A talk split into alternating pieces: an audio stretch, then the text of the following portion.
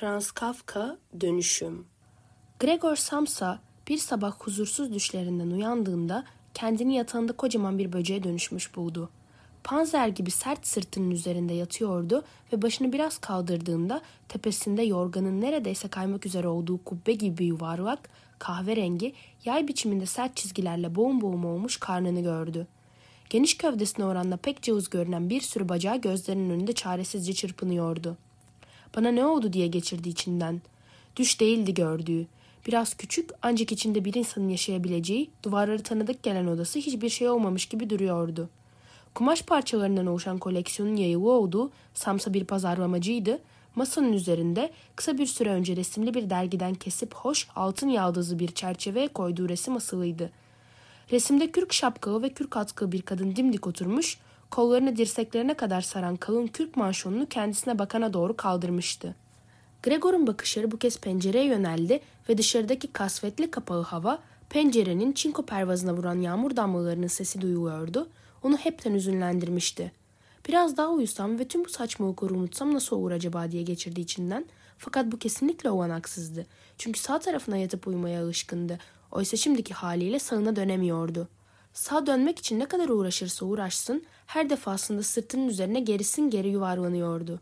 Aynı şeyi yüzlerce kez denedi. Çırpınan bacaklarını görmemek için gözlerini kapattı ve ancak sağ tarafında daha önce hiç farkına varmadığı hafif, garip bir ağrı duymaya başladığında açtı. Ah tanrım dedi içinden. Nasıl da güç bir meslek seçmişim kendime. Hemen her gün yoldayım.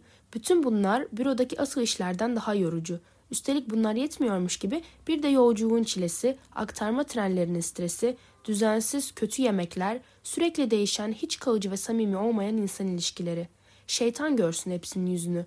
Derken yukarıda karnının üzerinde hafif bir kaşıntı hissetti. Başını daha iyi kaldırabilmek için sırt üstü yavaşça yatağın başına doğru kaydı. Ne olduklarını anlayamadığı küçük beyaz noktalarla dolu kaşınan yeri gördü.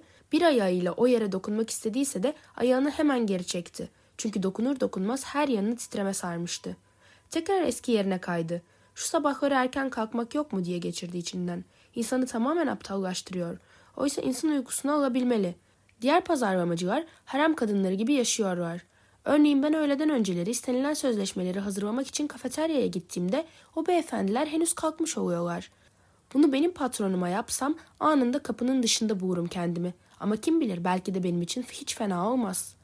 Annem ve babam için kendini tutmak zorunda olmasam çoktan istifa ederdim.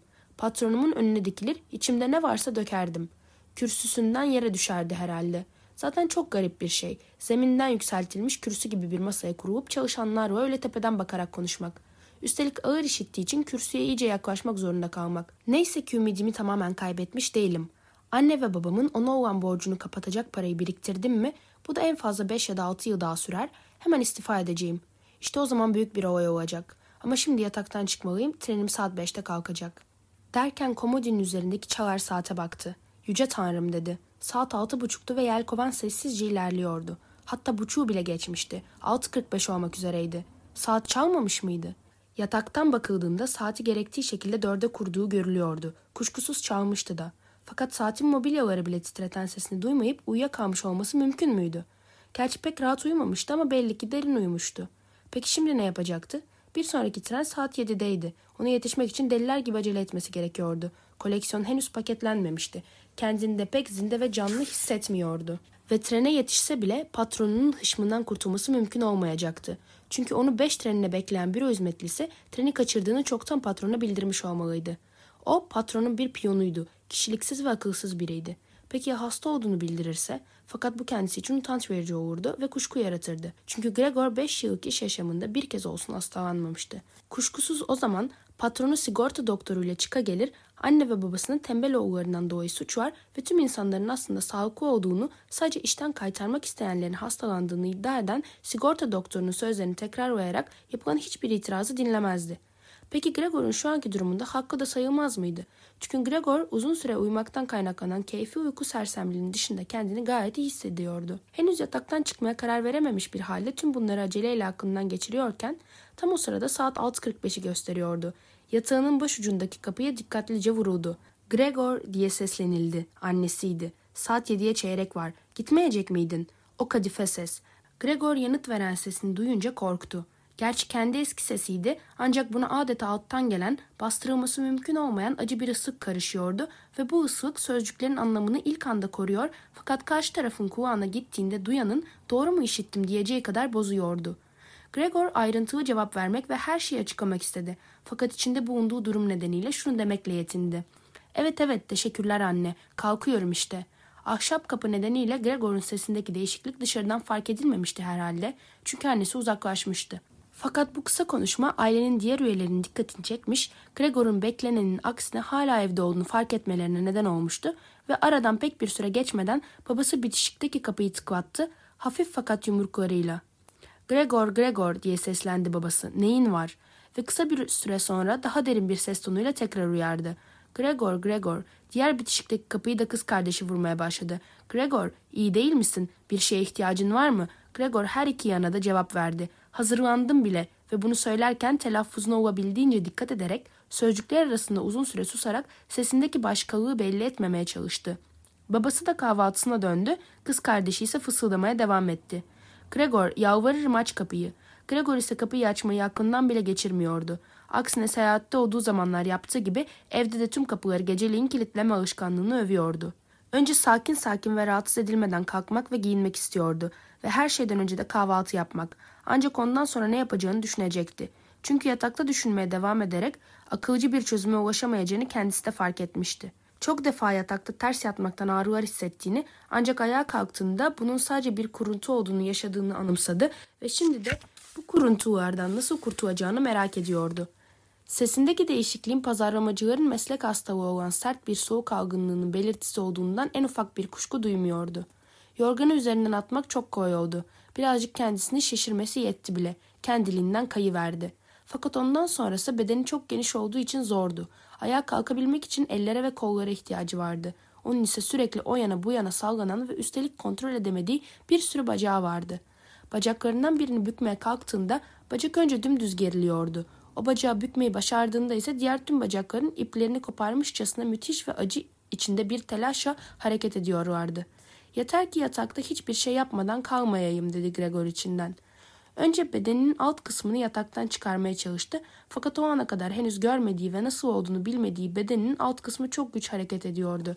Öyle yavaş gidiyordu ki sonunda çıldırmış bir şekilde bütün gücüyle hiçbir şey aldırış etmeden kendini öne doğru atıverdi. Yanlış yönü seçtiğinden yatağın ayak ucundaki demire şiddetli bir şekilde çarptı. Duyduğu yakıcı ağrı bedenin alt kısmının olan belki de en nazik yer olduğunu gösterdi. Bu nedenle önce bedenin üst kısmını yataktan çıkarmaya çalıştı ve başını dikkatle yatağın kenarına doğru çevirdi. Bunu kolayca başardı da ve o kadar geniş ve ağır olmasına rağmen bedeni yavaş yavaş başının yönünde dönebildi. Fakat sonunda başını yataktan kurtarıp serbest bıraktığında bu şekilde ilerlemeye devam etmekten korktu. Çünkü böyle devam ederek yataktan çıkmaya kalktığında başını yaralamaması bir mucize olurdu.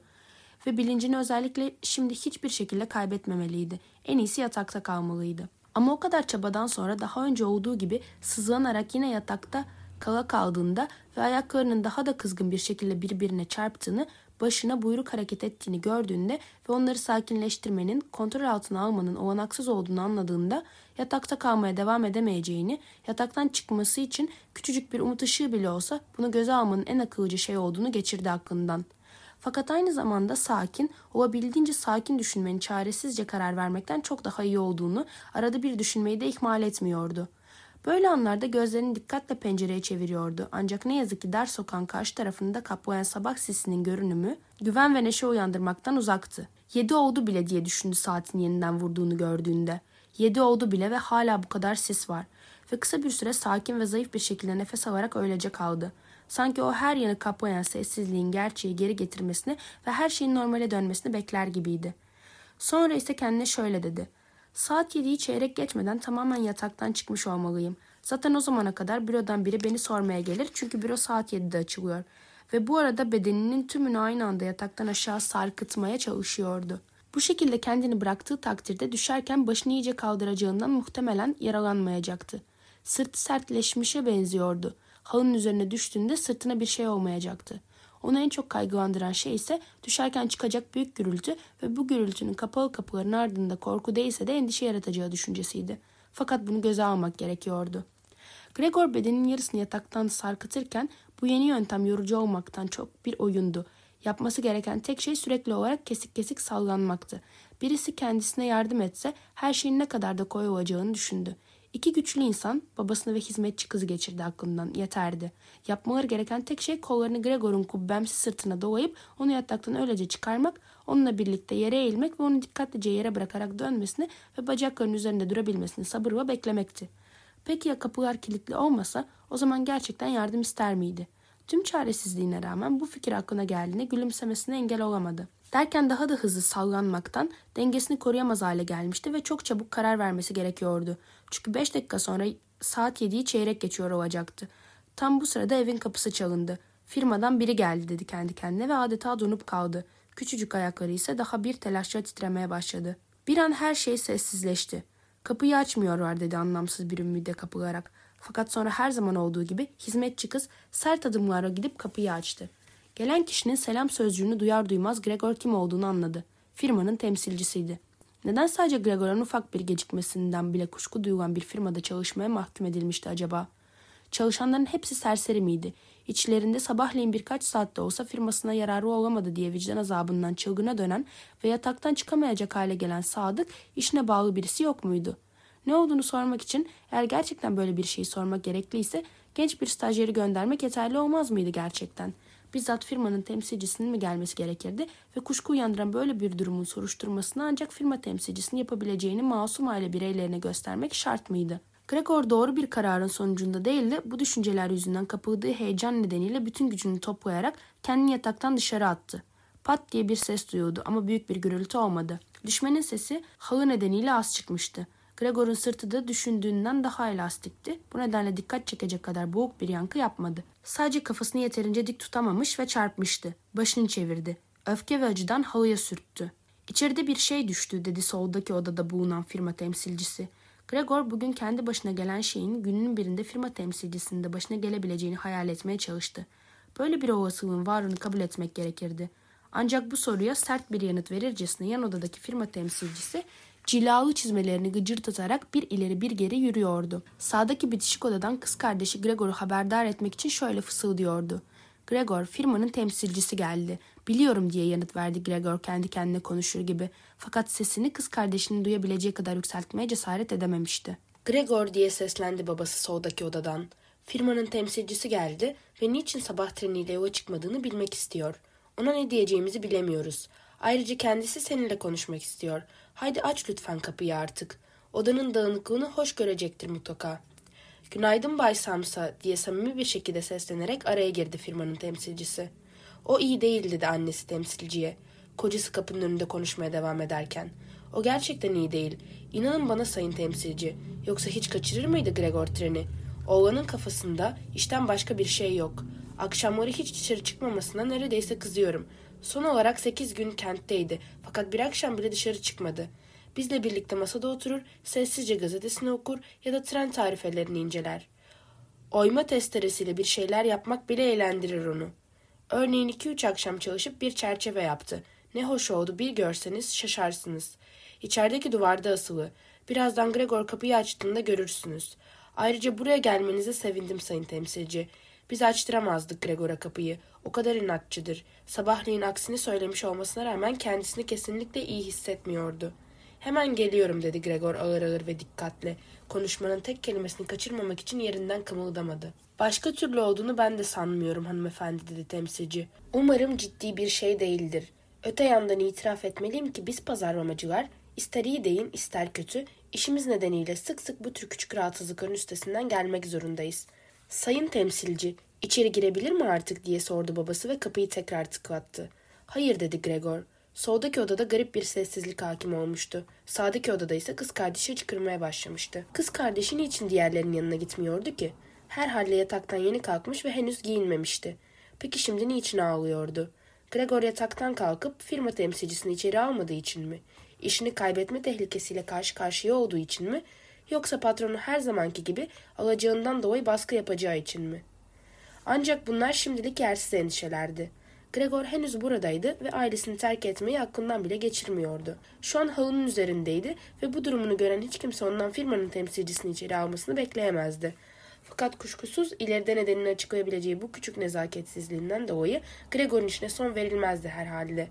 Ve Gregor dışarıdakilerin ağlayıp sızanarak onu rahatsız etmek yerine kendi haline bırakmalarının daha akıllıca olduğunu düşünüyordu. Fakat dışarıdakileri huzursuz eden ve bu şekilde davranmalarına neden olan şey belirsizlikti. Bay Samsa diye seslendi firmanın temsilcisi sesini biraz yükselterek. Ne oluyor? Kendinizi odanıza kapatmışsınız. Evet ya da hayırdan başka yanıt vermiyorsunuz. Anne ve babanızı büyük ve yersiz endişelere sokuyorsunuz. Ve gerçi yeri değil ama işinize olan sorumluluğunuzu size hiç yakışmayacak bir biçimde ihmal ediyorsunuz.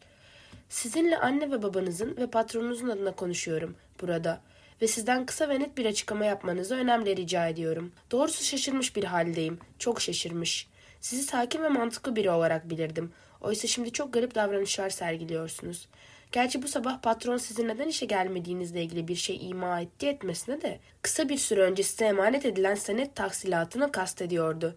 Fakat ben böyle bir iddianın asla doğru olmayacağı konusunda neredeyse şerefim üzerine yemin ettim. Fakat şimdi burada sizin bu anlamsız inadınızı gördükten sonra içimde sizi savunmak için en ufak bir isteğim bile kalmadığını itiraf etmek zorundayım. İşteki konumunuzun da pek sağlam olmadığını belirtmeliyim. Aslında bütün bunları size yalnızken söylemeyi düşünmüştüm. Fakat zamanımı boşa harcadığınız için anne ve babanızın da bunları duymasına bir sakınca görmüyorum. Son zamanlardaki çalışmalarınız memnuniyet verici değildi. Gerçi bu mevsimde iyi iş yapmak biraz zor bunu kabul ediyoruz. Fakat hiç iş yapamayacağınız bir mevsim yok Bay Samsa. Olmamalı. Fakat sayın temsilci diye bağırdı Gregor kendini kaybederek ve heyecandan her şeyi unuttu. Hemen açıyorum kapıyı. Hemen şimdi. Ufak bir rahatsızlık. Bir baş dönmesi yataktan çıkmama engel oldu. Henüz hala yataktayım. Fakat şimdi kendimi zinde hissediyorum.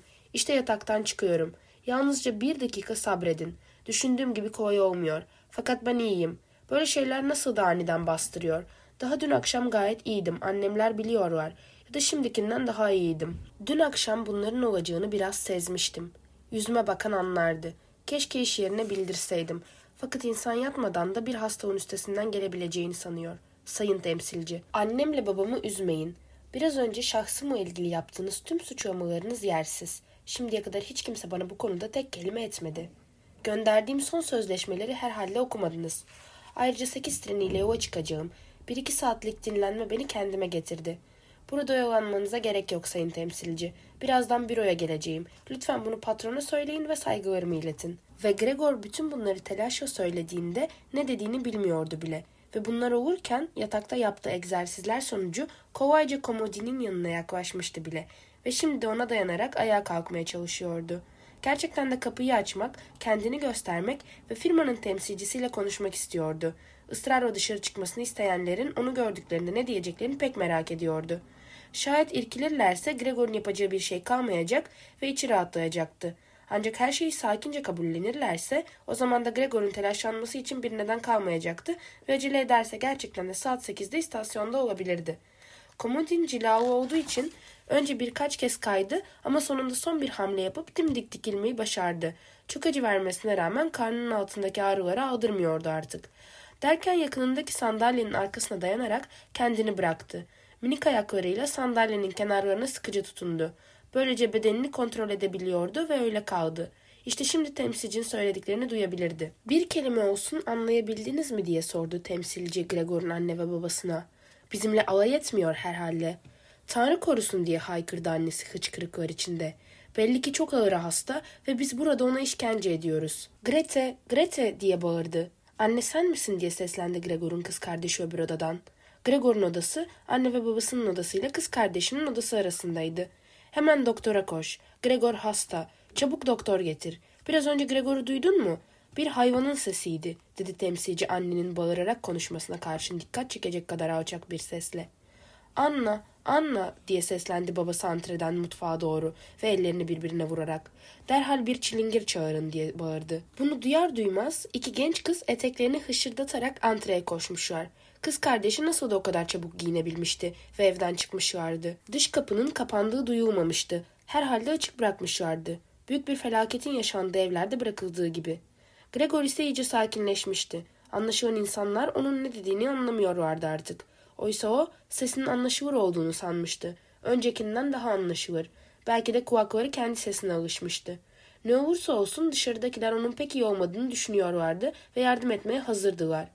İlk tepkilerde gösterilen kararlılık ve güven umutlandırırdı onu. Kendini tekrar insanlar arasında hissediyor ve her ikisinden hem doktordan hem çilingirden aralarında doğru dürüst bir ayrım yapmaksızın büyük ve mucizevi şeyler ümit ediyordu. Yaklaşan görüşmede olabildiğince net bir ses çıkarabilmek için biraz öksürdü. Ancak gürültü çıkarmamaya gayret etti. Çünkü öksürüğünün de bir insan öksürüğü olup olmadığını fark edemeyeceğinden korkuyordu. Bu arada yan odada her şey mutfak bir sessizliğe bürünmüştü. Belki anne ve babası firmanın temsilcisiyle birlikte masada oturuyor ve fısıldaşıyorlardı. Belki de hepsi kulağını Gregor'un kapısına dayamış bir şeyler duymaya çalışıyorlardı. Gregor sandalyenin yardımıyla kendini yavaşça kapıya doğru sürükledi. Sandalyeyi bırakıp kendini kapıya doğru attı ve ona tutunup dikeldi. Küçük ayaklarının tabanlarından yapışkan bir sıvı geliyordu. O kadar hareketten sonra olduğu yerde biraz soğuklanıp dinlendi. Sonra ağzıyla kilitteki anahtarı çevirmeye çalıştı. Anlaşılan kendi dişleri yoktu. Neyle tutacaktı anahtarı? Ama dişleri yoksa da çenesi çok güçlüydü. Gerçekten de çenesinin yardımıyla anahtarı hareket ettirmeyi başardı. Bu arada kendisine bir şey olmasına aldırış etmiyordu. İşte ağzından kahverengi bir sıvı anahtarın üzerine akıyor ve yere damlıyordu. Dinleyin bakın dedi firma temsilcisi yan odadan. Anahtarı çeviriyor. Bu sözler Gregor'u iyice yüreklendirdi. Fakat hepsinin ona seslenmesi gerekirdi. Babasının da annesinin de. Gayret Gregor diye seslenmeliydiler. Haydi tut sıkıca tut kilidi ve Gregor çabasının büyük bir merak uyandırdığını hayal ederek var gücüyle kendinden geçmiş bir halde çenesinin tüm gücüyle anahtara bastırdı. Anahtar döndükçe o da kilidin çevresine dans edercesine dönüyordu. İşte şimdi ağzı kilide yapışmış dimdik sarkıyordu ve duruma göre ya anahtara asılıyor ya da bedeninin tüm gücüyle anahtarı aşağıya doğru bastırıyordu. Sonunda açılan kilidin çıkardığı ses Gregor'u kendisine getirdi. Derin bir nefes alarak kendi kendine çilingire ihtiyacım olmadı işte dedi ve kapıyı iyice açmak için başını kapının koluna dayadı. Kapıyı böyle açmak zorunda kaldığı için kapı ardına kadar açılmıştı açılmasına. Fakat kendisi iki kanatlı kapının arkasında kapı kolunun üzerinde olduğundan henüz görülmüyordu. Önce çift kanatlı kapının kanatlarından birinin etrafında dolanması gerekiyordu ve bunu yaparken odanın girişinde aniden sırt üstü düşmemek için çok dikkat etmesi gerekiyordu. Bu hareketi henüz yapmaya başlamıştı ve başka bir şeye dikkat edecek zamanı yoktu ki birden temsilcinin o diye bir çığlık attığını duydu. Şiddetli bir rüzgar uğdamıştı sanki. Ve işte Gregor da kapıya en yakın olan eliyle açık ağzını kapatarak görünmez ve gittikçe şiddeti artan bir güç tarafından itiliyormuşçasına ağır ağır geri giden temsilciyi gördü. Firmanın temsilcisini yataktan kalktığı gibi dağınık ve kabarık saçlarla karşılaşmış olan annesi ise ellerini öylece kavuşturmuş kocasına baktı önce.'' Sonra Gregor'a doğru iki adım ilerledi ve yere yığıldı. Geniş ve bol eteğin içine gömüldü. Başı yüzü görülmeyecek şekilde göğsünün üzerine düştü. Babası yüzünde düşmanca bir ifadeyle Gregor odasına geri itmek istercesine yumruklarını sıktı. Ne yapacağını bilmeden etrafına bakındı. Sonra elleriyle gözlerini kapattı ve güçlü omuzlara sarsıla sarsıla ağlamaya başladı. Gregor odaya girmeye çalışmadı. İçeriden sıkıca sürgülenmiş kanadın kolunu dayandı. Böylece sadece bedeninin yarısıyla içeridekilere bakmak için yana eğdiği başı görülüyordu. Bu arada ortalık iyice aydınlanmıştı. Caddenin karşı tarafında sonsuza uzanan gri siyah binanın, bu bir hastaneydi, bir kesiti cephesini sert çizgilerle kesen muntazam pencereleriyle net olarak görülüyordu. Yağmur devam ediyordu. Fakat sadece büyük, tek tek seçilebilen ve sanki yukarıdan toprağa atılan damlalar halinde yağan bir yağmurdu bu. Masanın üzeri kahvaltılıklarla doluydu. Çünkü çeşitli gazeteleri okuyarak saatlerce sürdürdüğü kahvaltı Gregor'un babası için günün en önemli öğünüydü. Kahvaltı masasının karşısındaki duvarda Gregor'un askerdeyken çektirdiği bir fotoğrafı asılıydı. Fotoğrafta teğmen üniforması içindeki Gregor elinde kılıcıyla duruşuna ve üniformasına saygı bekleyen biri gibi tasasızca gülümsüyordu. Antreye açılan kapı açıktı ve dış kapıda açık olduğu için dışarıdaki sağanlık ve aşağıya inen merdivenler görülüyordu. Pekala dedi Gregor ve soğukkanlılığını kaybetmeyen tek kişinin kendisi olduğunun bilincinde derhal giyineceğim, koleksiyonumu toplayıp yola çıkacağım. Gittiğimi görmek istiyor musunuz? İstiyor musunuz? Gördüğünüz gibi sayın temsilci ben inatçı biri değilim ve çalışmayı seviyorum. Seyahat etmek güç fakat seyahat etmeden yaşayamam ben. Nereye gidiyorsunuz sayın temsilci? Büroya mı? Evet mi? Her şeyi olduğu gibi anlatacak mısınız? An gelir insan çalışamayacak durumda olur. Fakat işte o an o insanın geçmişteki başarılarını hatırlamak ve ileride engeller ortadan kalktığında daha bir gayretle daha çok çalışacağını düşünmek için en uygun andır. Sayın patronuma çok şey borçluyum. Bunu siz de çok iyi bilirsiniz. Öte yandan annemin, babamın ve kız kardeşimin sorumluluğu benim üzerimde. Bir çıkmazın içindeyim ama bu çıkmazdan kurtulacağım. Fakat zaten zor olan durumumu daha da zorlaştırmayın. İş yerinde benden yana olun. Pazarlamacılar sevilmezler bilirim. Dünyanın parasını kazandıkları ve çok güzel bir yaşam sürdükleri sanılır. Bu önyargının nedenleri üzerinde düşünülmez. Oysa siz sayın temsilci, siz pazarlamacıların durumlarını diğer personelden daha iyi bilirsiniz. Hatta aramızda kalsın ama işveren olarak kolayca yanılıp çalışanın aleyhinde karar veren sayın patronumuzdan da daha iyi bilirsiniz. Siz de bilirsiniz ki hemen hemen bütün yıl büro dışında çalışan bir pazarlamacı savunmasını yapamayacağı bir sürü dedikodunun, rastlantının ve yersiz suçlamanın kurbanı olur.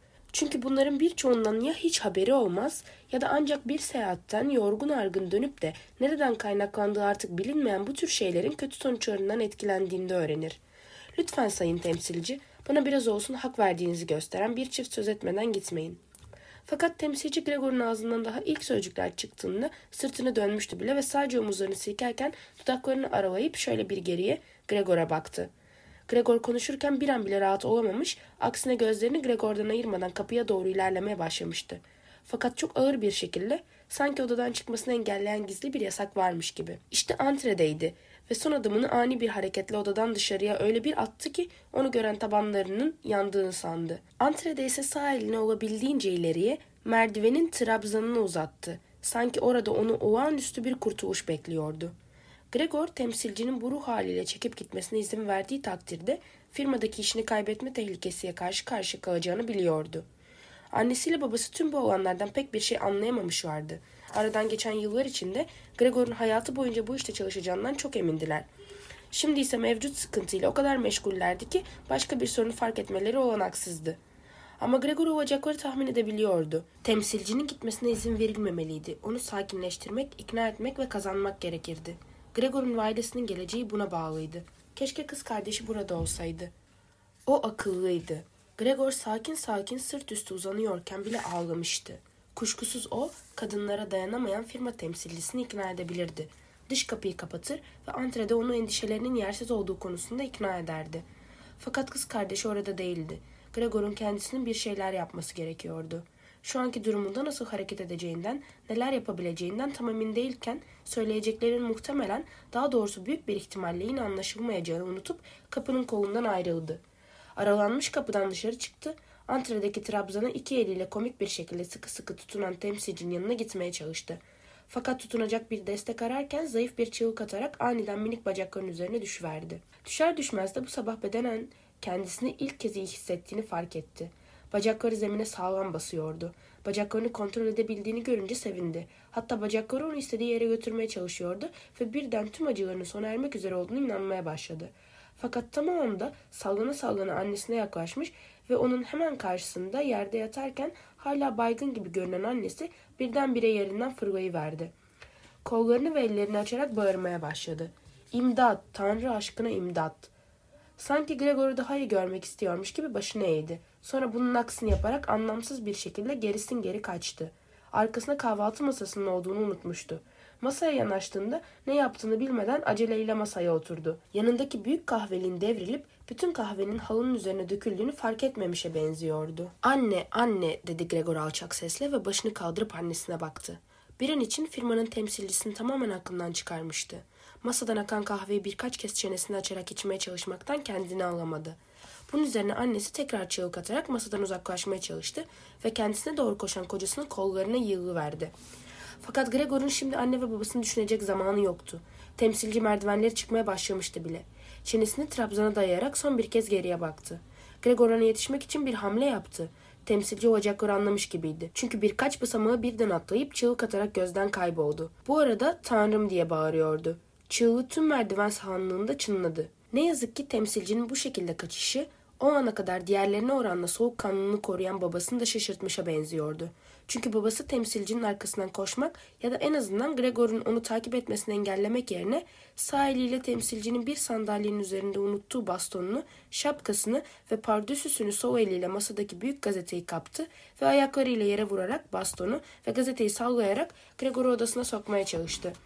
Gregor'un yalvarmaları fayda etmedi. Yalvarıp yakarmaları anlaşılmadı bile. Ve Gregor acındırırcasına boynunu büktükçe babası da sert bir şekilde ayaklarıyla yere vuruyordu. Karşı tarafta dikilmiş annesi serin havaya rağmen pencereyi sonuna kadar açmış, başını dışarı sarkıtıp iki eliyle yüzünü kapatmıştı. Sokak ve merdiven sağanlığı arasında rüzgar şiddetle esmeye başlamıştı. Perdeler uçuşuyor, masanın üzerindeki gazeteler hışırdıyor, sayfaları yere saçılıyordu. Babası acımasızca sıkıştırıyor, vahşi biri gibi tıslıyordu. Ancak Gregor geri geri gitmeye henüz alışkın değildi. Gerçekten çok ağır gidiyordu. Bir önüne dönebilse çabucak odasında olabilecekti. Fakat dönmesi zaman alacağından babasının sabrını taşırmak istemiyordu. Ve her an babasının elindeki bastonla sırtına ya da başına ölümcül bir darbe yiyebilirdi. Fakat sonunda dönmekten başka bir çaresi kalmamıştı. Çünkü geri geri gitmeye çalışırken yönünü bile şaşırdığını dehşetle fark etmişti.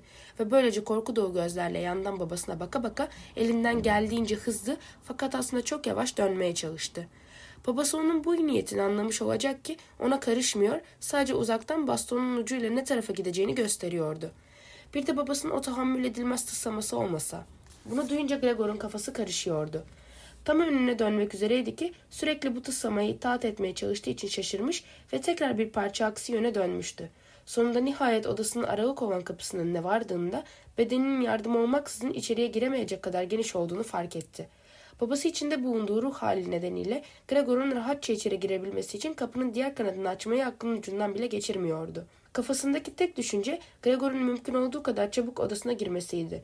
Gregor'un toparlanmasına ve bu şekilde kapıdan girebilmesi için ihtiyacı olan bir sürü hazırlığa izin vermeye ise hiç mi hiç niyeti yoktu. Tam aksine sanki Gregor'un o daracık aralıktan geçebilmesi için hiçbir engel yokmuş gibi onu büyük gürültüyle içeri sokmaya çalıştı.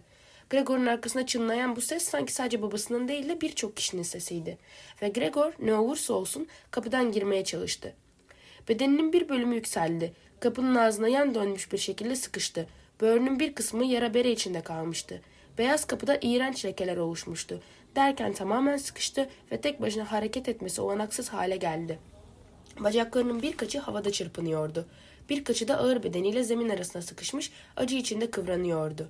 Tam o sırada babası arkasından öyle bir kuvvetle vurdu ki Gregor sıkıştığı yerden kurtulup kanlar içinde odasının içine adeta uçtu.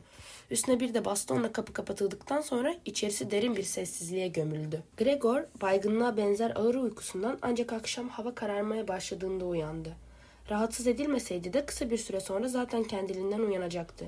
Çünkü kendisini yeterince dinlenmiş ve uykusunu almış hissediyordu.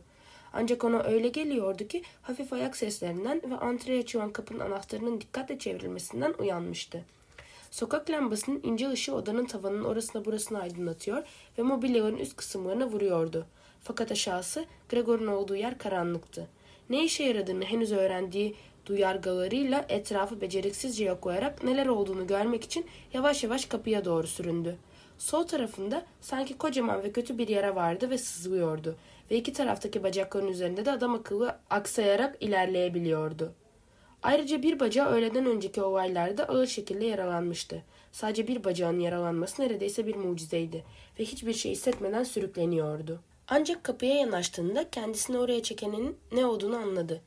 Yiyecek bir şeylerin kokusuydu bu. Oradaki ufak bir kapta içinde küçük ekmek parçalarının yüzdüğü şekerli süt bulunuyordu. Neredeyse sevinç çığlığı atacaktı. Çünkü sabahkinden daha büyük bir açlık duyuyordu ve başını neredeyse gözlerine kadar kabın içine soktu. Fakat hayal kırıklığına uğrayarak hemen geri çekti. Sadece yaralı olan sol yanı nedeniyle yemesi güçleştiği için değil, çünkü ancak bütün bedeni soğuk soğuğa hareket ederse yiyebiliyordu. Ayrıca her zaman en sevdiği içecek olan ve kız kardeşinin kuşkusuz bu nedenle hazırlamış olduğu sütü de bu şekilde hiç beğenmemişti. Evet neredeyse tiksintiyle başını kaptan çıkarıp sürüne sürüne odasının ortasında çekildi. Gregor'un kapı aralığından gördüğü kadarıyla antrede gaz lambaları yanıyordu. Normal zamanlarda babası öğleden sonra çıkan gazeteyi günün bu saatinde karısına bazen de kızına yüksek sesle okurken şimdi çıt çıkmıyordu. Kim bilir belki de kız kardeşinin kendisine anlattığı ve mektuplarında yazdığı bu okuma alışkanlığından son zamanlarda vazgeçilmişti. Fakat kuşkusuz ev boş olmamasına rağmen etraf yine de çok sessizdi. Ailem nasıl da sessiz bir yaşam sürüyormuş dedi Gregor kendi kendine ve gözlerini önündeki karanlığa dikerken anne ve babasıyla kız kardeşine böyle güzel bir evde bir yaşam sağlayabildiği için gururlandığını hissetti. Fakat ya şimdi bütün bu huzur, bütün bu rahatlık ve memnuniyet korkunç bir şekilde sona erecek olursa? Bu tür düşünceler içinde kendini kaybetmemek için harekete geçti ve odada bir aşağı bir yukarı sürünmeye başladı. Bir defasında bütün akşam boyunca kapının önce bir kanadı, sonra diğer kanadı küçük bir aralık olacak şekilde açıldı ve tekrar hızla kapandı. Herhalde biri içeriye girme ihtiyacı duymuş ama endişelenerek vazgeçmişti. Bunun üzerine Gregor kapının yanına gidip tereddüt eden ziyaretçiyi ne yapıp edip içeriye sokmaya ya da en azından kim olduğunu öğrenmeye kararlı bir şekilde kapının yanına gidip beklemeye başladı. Fakat kapı bir daha açılmadı ve Gregor boş yere bekledi. Sabahleyin bütün kapılar kilitliyken hepsi onun yanına gelmek istemişti. Şimdi ise Gregor kapılardan birini açtı ve görünen o ki diğer kapılarda gündüz açıldığı halde artık kimse yanına gelmiyordu ve kapıların anahtarları da dışarıdan kilide sokulmuştu. Oturma odasındaki ışık ancak gece geç bir vakitte söndürülürdü ve Gregor annesinin, babasının ve kız kardeşinin onca zamandır uyumadıklarını anladı. Çünkü şimdi üçünün de parmaklarının ucuna basa basa çekildiklerini duyuyordu. Artık sabaha kadar kimse Gregor'un odasına gelmezdi. Bu durumda Gregor'un bundan sonraki yaşamını nasıl düzenleyeceğini rahatsız edilmeden düşünecek çok zamanı vardı. Fakat döşemesinde karnının üzerinde uzanmak zorunda kaldığı bu yüksek tavanlı oda 5 yıldır içinde yaşadığı kendi odası olmasına rağmen ona anlamını çözemediği bir korku veriyordu. Tam o sırada farkında olmadan yaptığı bir dönüşle ve biraz da utanarak kanepenin altına koştu. Sırtının biraz ezilmesine ve başını artık dik tutamamasına rağmen birden kendini çok daha rahat hissetmeye başlamıştı. Sadece bedeni çok geniş olduğu için kanepenin altına tam yerleşemediğine üzülüyordu. Orada bütün gece kalan Gregor geceyi kah açılın verdiği ürküntüyle uyuyup uyanarak kah endişeye ya da anlamsız umutlara kapılarak geçirirken her halükarda şimdilik sessiz kalmaya, şu anki durumu nedeniyle ailesinin başına açtığı sıkıntılı durumu onlara sabır ve saygı göstererek katlanılır hale getirmeye karar verdi. Sabahın çok erken saatlerinde neredeyse henüz ortalık aydınlanmamışken Gregor biraz önce verdiği kararların gücünü sınama fırsatı buldu. Çünkü neredeyse tepeden tırnağa giyinip kuşanmış olan kız kardeşi kapıyı açtı ve merakla içeriye baktı. Gregor'u hemen göremedi. Fakat kanepenin altında olduğunu fark edince Tanrım buralarda bir yerde olmalı uçmadı ya o kadar çok korktu ki kendini tutamayıp kapıyı dışarıdan kapattı. Fakat davranışından pişmanlık duymuş gibi kapıyı tekrar açtı ve sanki ağır bir hastanın ya da yabancı birinin yanına gidiyormuş gibi parmak uçlarına basa basa içeri süzüldü. Gregor kafasını neredeyse kanepenin kenarına kadar çıkarmış onu izliyordu. Acaba kız kardeşi süte hiç dokunmadığını, karnı aç olmadığı için değil de beğenmediği için yemediğini fark edecek ve Gregor'un sevdiği başka şeyler getirecek miydi? İçinden kanepenin altından çıkıp doğru dürüst yiyecek bir şeyler getirmesi için kız kardeşinin ayaklarına kapanmayı geçirse de kız kardeş kendiliğinden fark etmediği takdirde onun dikkatini bu noktaya çekmektense açlıktan ölmeye kararlıydı. Fakat kız kardeşi içindeki sütün biraz etrafa saçıldığı doğu kabı hemen gördü ve şaşırdı. Derhal kaldırdı. Ama çıplak elleriyle dokunmadı. Bir parça bezle tutup dışarı götürdü. Gregor kız kardeşinin sütün yerine ne getireceğini merakla beklemeye başladı. Kafasından bir sürü şey geçiyordu. Fakat iyi niyetli kız kardeşinin aslında ne getireceğini tahmin edemezdi. Kız kardeşi onun ne istediğini öğrenebilmek için eski bir gazetenin üzerine bir sürü yiyecek koymuştu. Bunlar beklemekten yarı yarıya çürümüş sebzelerdi. Akşam yemeğinden kalma, üzerindeki beyaz sosun sertleştiği kemikler, birkaç üzüm ve badem, iki gün önce Gregor'un artık yenilmez bu dediği bir parça peynir, bir dilim kurumuş ekmek, bir dilim tereyağı sürülmüş ekmek ve bir dilim de tereyağı sürülmüş tuzlanmış ekmek. Ayrıca bütün bunların yanına bir de içi su dolu bir kap koydu ve Gregor'un kendisinin yanında yemeyeceğini düşündüğü için büyük bir incelik göstererek çabucak oradan uzaklaştı ve hatta Gregor'a canının istediği gibi davranabileceğini göstermek için kapıyı dışarıdan kilitledi. Yemek zamanı geldiği için Gregor'un bacakları titremeye başlamıştı bile. Yaralarına gelince çoktan hepsi iyileşmiş olmalıydı çünkü hiç ağrı hissetmiyordu. Buna şaşırmıştı. Bir aydan daha uzun bir süre önce bıçakla parmağını hafif kestiğini ve bu yaranın daha düne kadar acı verdiğini anımsadı. Şimdi daha mı az duyarlı olmaya başladım acaba diye düşündü ve bütün yiyeceklerin arasından canının en çok istediği peyniri çekip iştahla emmeye başladı. Derken art arda peyniri, sebzeleri ve sosu sülüp süpürdü. Zevkten gözlerinden yaşlar geliyordu. Taze yiyeceklerden ise hiç hoşlanmamıştı. Kokularına bile tahammülü yoktu ve yemek istediklerini bir kenara çekti. Hepsini yiyip bitirmişti. Kız kardeşi geldiğini haber vermek için anahtarı yavaş yavaş çevirdiğinde Gregor olduğu yerde tembel tembel uzanıyordu.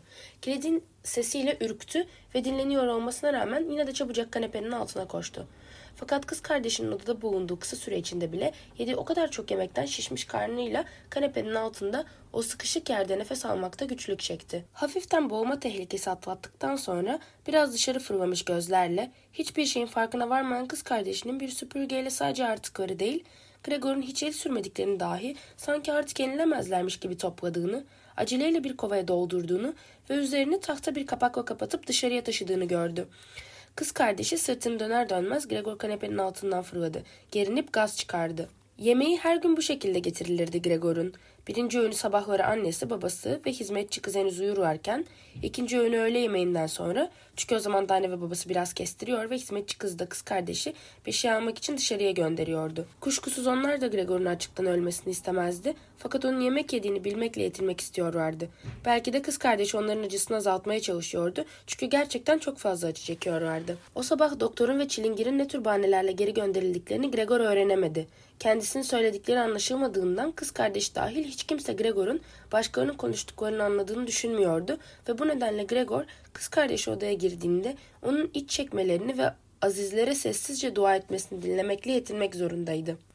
Ancak bir süre sonra kız kardeşi her şeyi kanıksamaya başladığında fakat bu her şeye tamamen alıştığı anlamına gelmiyordu. Gregor arada bir kız kardeşinin içten ya da öyle yorumlanabilecek davranışlarını yakalıyordu. Gregor yemeğinin tümünü silip süpürdüğünde bugünkü yemek pek hoşuna gitmiş diyordu. Gittikçe daha sık karşılaştığı tersi durumlarda ise üzgün üzgün bugün yine hiçbir şeye el sürmemiş diyordu. Gregor hiçbir gelişmeyi doğrudan öğrenemiyordu belki ama bazen yan odada konuşulanları dinliyordu ve nereden bir ses gelse hemen o odanın kapısına gidiyor ve bütün bedeniyle kapıya yapışıyordu. Özellikle ilk zamanlar gizli de olsa öyle ya da böyle Gregor'un adının geçmediği tek bir konuşma dahi olmuyordu. İki gün boyunca bütün yemeklerde bundan böyle nasıl davranılması gerektiği konusu tartışıldı. Fakat öğünler arasında da hep aynı konular konuşuluyordu. Çünkü kimse evde yalnız kalmak ya da evi tümden yalnız bırakmak istemediği için evde en az iki aile üyesi oluyordu. Hatta hizmetçi kız bile daha ilk gün olaydan ne derece haberdar oldu bilinmiyordu Gregor'un annesinin dizlerine kapanıp işten çıkarılması için yalvarmış ve 15 dakika sonra evden ayrılırken sanki kendisine büyük bir iyilik yapılmış gibi gözyaşları içinde işten çıkarıldığı için teşekkür etmiş ve kendisine tembih edilmediği halde evde olanlardan hiç kimseye en ufak bir şekilde bahsetmeyeceğine dair büyük bir yemin etmişti. O günden sonra kız kardeşi annesiyle birlikte yemek de pişirmek zorundaydı. Gerçi çok fazla işleri olmuyordu. Çünkü kimse hemen hemen hiçbir şey yemiyordu.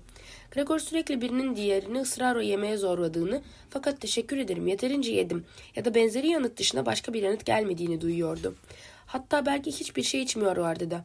Çoğu zaman kız kardeşi babasına bira isteyip istemediğini soruyor ve gidip olabileceğini söylüyordu. Babası sesini çıkarmayınca endişelenmemesi için isterse kapıcı kadını gönderebileceğini söylüyordu. İşte o zaman babası net bir hayırla karşılık veriyordu ve böylece konu kapanıyordu. Daha ilk gün ilerleyen saatlerinde babası ailenin tüm para durumunu ve olasılıkları karısına ve kızına açıklamıştı. İkide bir masadan kalkıp 5 yıl önce iflas ettiğinde kurtarabildiği Wertheim marka kasasından bir belge ya da bir defter getiriyordu. Açılması güç kilidi açıp aradığını çıkarttıktan sonra kasayı kapattığı duyuluyordu. Babasının bu açıklamaları Gregor'un esaretinden bu yana duyduğu yegane sevindirici şeydi.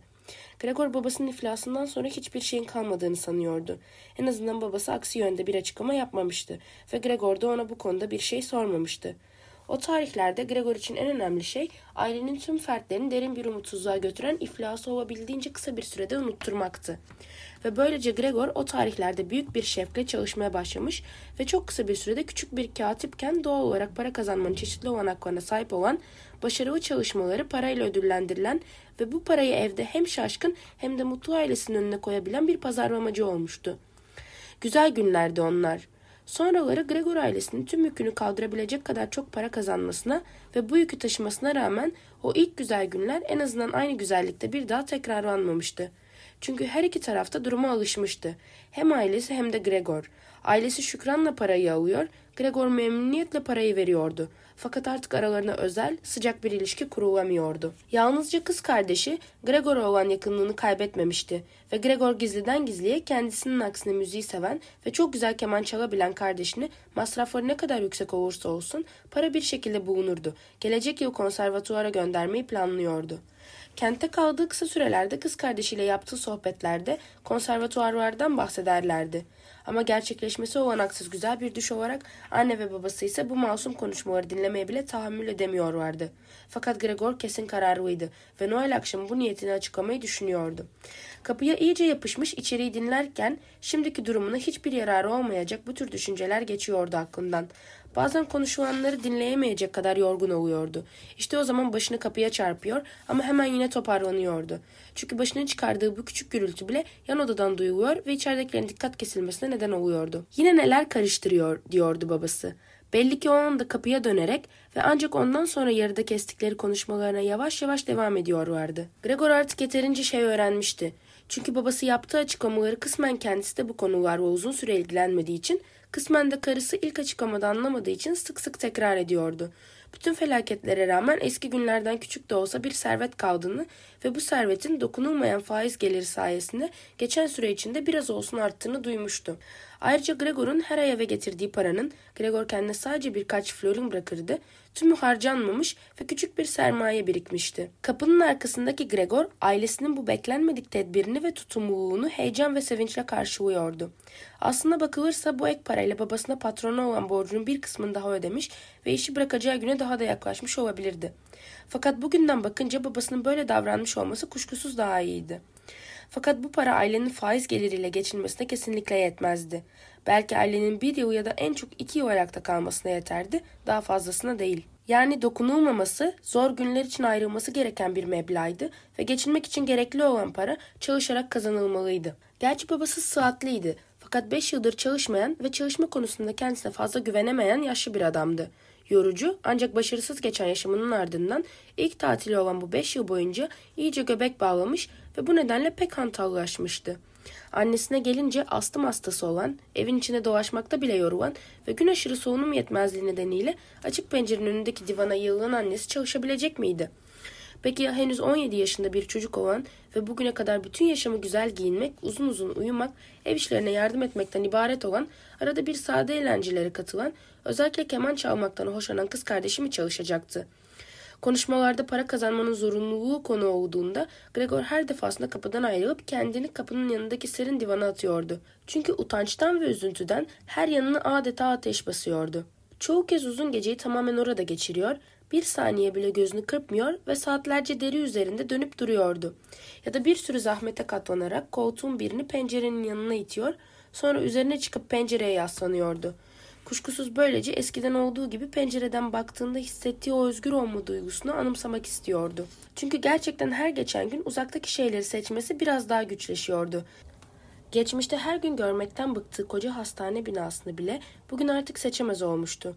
Ve eğer o sessiz fakat tümüyle kentsel bir görünümü olan Charlotte Caddesi'ne oturduğundan o kadar emin olmasa pencereden dışarı baktığında gördüğü şeyi gri gökyüzü ve gri toprağın birbirinden ayrılamayacak şekilde iç içe girdiği bir çöl sanabilirdi. Dikkatli biri olan kız kardeşi iki keresinde koltuğun pencereye yanaştırıldığını fark etmiş, bu nedenle de odayı her topladığında koltuğu tam pencerenin altına getirmiş ve hatta pencerenin iç kanatlarını açık bırakmıştı. Keşke Gregor kız kardeşiyle konuşabilse, ona her şey için teşekkür edebilse ve kendisi için ne yapması gerektiğini ona söyleyebilseydi. O zaman kız kardeşinin kendisi için yaptıklarının altında bu kadar ezilmezdi. Oysa şimdi bunları söyleyemediği için kendini ezik hissediyordu. Kız kardeşi bütün bu üzücü havanın izlerini silmeye çalışıyordu ve doğal olarak her geçen gün bunu daha iyi yapabiliyordu. Fakat Gregor da zamanla her şeyi daha iyi gözlemlemeye başlamıştı. Kız kardeşinin odaya girmesi bile korkunç bir şeydi onun için. Kız kardeşi içeri girer girmez eskiden diğerlerinin Gregor'u görmelerini engellemek için o kadar dikkat etmesine rağmen artık kapıyı kapatmaya bile zaman ayırmadan pencerenin önüne koşuyor ve sanki nefes almakta güçlük çekiyormuş gibi çabucak pencereyi sonuna kadar açıyor. Hava soğuk bile olsa bir süre pencerenin önünde duruyor ve derin derin nefes alıyordu. Kız kardeşi böyle koşuşturup gürültü çıkararak günde iki kez Gregor'u ürkütüyordu. Geçen bu süre içinde kanepenin altındaki Gregor tir tir titriyordu. Fakat kız kardeşi Gregor'un olduğu bir odada pencereler kapalıyken kalabilse asla böyle bir şey yapmazdı. Gregor bunu çok iyi biliyordu. Bir defasında Gregor'un dönüşümünün üzerinden bir ay geçmiş ve kız kardeşi için artık Gregor'un görünümünün şaşırtıcı bir yanı kalmamışken Kız kardeşi her zamankinden biraz erken gelmiş ve Gregor'u hareketsiz ve insanı ürkütecek şekilde dimdik pencereden dışarıya bakarken bulmuştu. Kız kardeşinin içeriye girmemesi Gregor için beklenmedik bir durum değildi. Çünkü Gregor pencerenin önündeyken onun pencereyi açması olanaksızdı. Fakat kız kardeşi içeri girmediği ve ona yanaşmadığı gibi hemen geri dönüp arkasından kapıyı kilitledi Yabancı biri bunu görse Gregor'un kız kardeşinin üzerine atlayıp onu ısırmak istediğini düşünebilirdi. Gregor doğal olarak hemen kanepenin altına girdi. Ancak kız kardeşinin tekrar gelmesi öğleni buldu. Geldiğinde ise her zamankinden daha tedirgin görünüyordu. Gregor kız kardeşinin onu görmeye katlanamadığını ve katlanamayacağını seziyordu ve kanepenin altından bedeninin küçücük bir bölümü dahi çıksa kız kardeşinin bunu gördüğünde kaçıp gitmemek için kendisini tutmak zorunda kaldığını anlıyordu. Onun bu manzaraya maruz kalmasını önlemek için bir gün yatak çarşafını sırtında taşıyıp Bunu yapmak onun 4 saatini aldı. Kanepenin üzerine öyle yaydı ki kanepenin altındaki bedeninin hiçbir tarafı gözükmüyordu artık.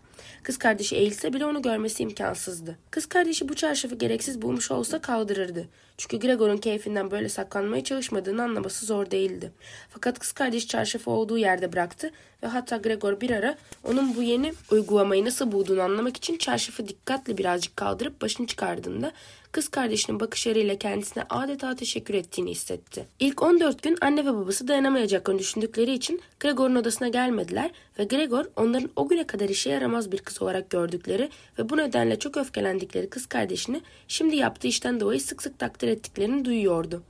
Artık çoğu kez her ikisi babası ve annesi Kız kardeşi odayı toplarken Gregor'un odasının önünde bekliyorlar ve kız kardeş dışarı çıkar çıkmaz odanın ne durumda olduğunu, Gregor'un ne yediğini, bu defa nasıl davrandığını, küçük de olsa durumunda bir iyileşme olup olmadığını en ince ayrıntılarına kadar anlatmasını istiyorlardı. Annesine kalsa Gregor'u en yakın zamanda görmek istiyordu. Fakat babasıyla kız kardeşi Gregor'un da dikkatle dinleyip tümüyle katıldığı mantıklı nedenlerle onu engelliyorlardı. Fakat bir süre sonra onu tutmak için güç kullanmak zorunda kaldılar ve annesi Bırakın beni. Gregor'un yanına gideyim. Benim talihsiz evladım o. Onun yanına gitmek zorundayım. Anlamıyor musunuz? diye bağırdığında o zaman Gregor annesinin yanına gelmesinin belki de iyi olacağını düşündü. Tabi her gün değil ama belki haftada bir kez kuşkusuz annesi çok cesur da olsa henüz daha bir çocuk olan ve belki de çocuksu bir kaygısızlıkla bu kadar güç bir görevi yüklenmiş olan kız kardeşinden çok daha iyi bilirdi ne yapması gerektiğini.